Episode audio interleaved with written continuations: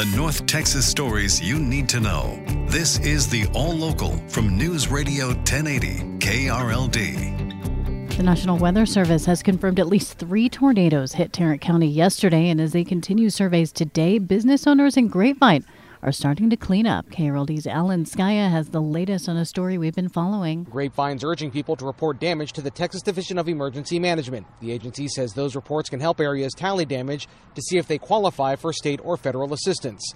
People have started taking a look at damage, and one man found his locker at a storage facility was not affected, even while others here were. I'm blessed. I'm thankful. And I, all I have to say is I pray for all the people here, you know, what's happened to them. Another says the damage here may be tough to see, but the area the tornado covered was small. I've seen the damages from the hurricane in Louisiana last year, so this isn't nearly as bad as that. Grapevine Colleyville ISD says classes are going on as normal today. Oncor says all power has been restored, and the city says Christmas events will go on as scheduled. In Grapevine, Alan Scaia, News Radio 1080, KRLD. Today, the National Weather Service will be out surveying damage to determine just how many tornadoes touched down in North Texas. And as KRLD's Austin York reports, it, it could add up to a dozen or more. It's not a matter of if, but how many tornadoes touched down in the area and where exactly they struck. Tom Bradshaw is with the National Weather Service and says lots of crews are going to be out today to answer those questions. We go through the survey process to try to categorize the intensity of the storms, what the tracks look like, you know, what the dimensions of the storm tracks are, are like, and uh, try to communicate that back to the media and our emergency management partners as quickly as we possibly can.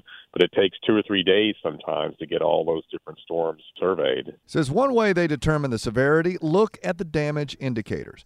Bradshaw says severe weather and tornadoes in North Texas this time of year are not really as rare as people may think. From the 24 hour news center, Austin, York News Radio 1080 KRLD. Closing arguments are being heard this morning in the murder trial of former Fort Worth cop Aaron Dean. KRLD's LP Phillips has the latest. Without question, the star witness for the defense and the state was Aaron Dean himself. He's facing a murder charge for the October 12, 2019 shooting death of Atatiana Jefferson.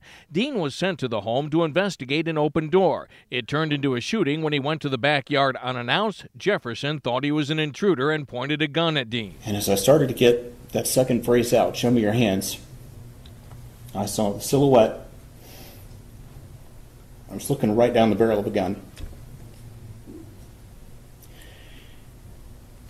And when I saw the barrel of that gun pointed at me, I fired a single shot. If there's a conviction, the trial will move to a punishment hearing. KRLD News will carry the verdict live. From the 24 hour news center, LP Phillips News, Radio 1080 KRLD. I'm Andrew Greenstein. Cory Session, the vice president of the Innocence Project of Texas, is calling for calm in the event that the verdict in the Aaron Dean murder trial is not the one that people want. If it is a peaceful protest, you have every right to do it don't get it out of hand. Session tells me he feels that while the prosecution might not have presented a strong case, it was very effective in its cross examination of Aaron Dean. He says an acquittal would send a very bad message. You just can't say, well, I thought, and kill someone.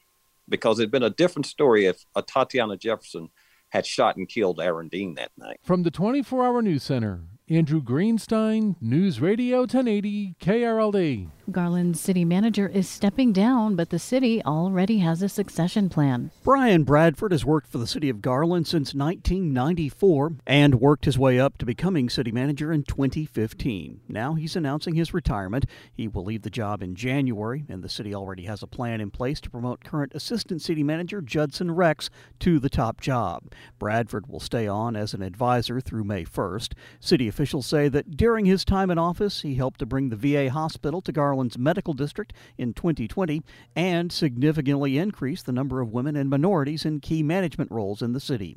From the 24 Hour News Center, Stephen Pickering, News Radio 1080 KRLD.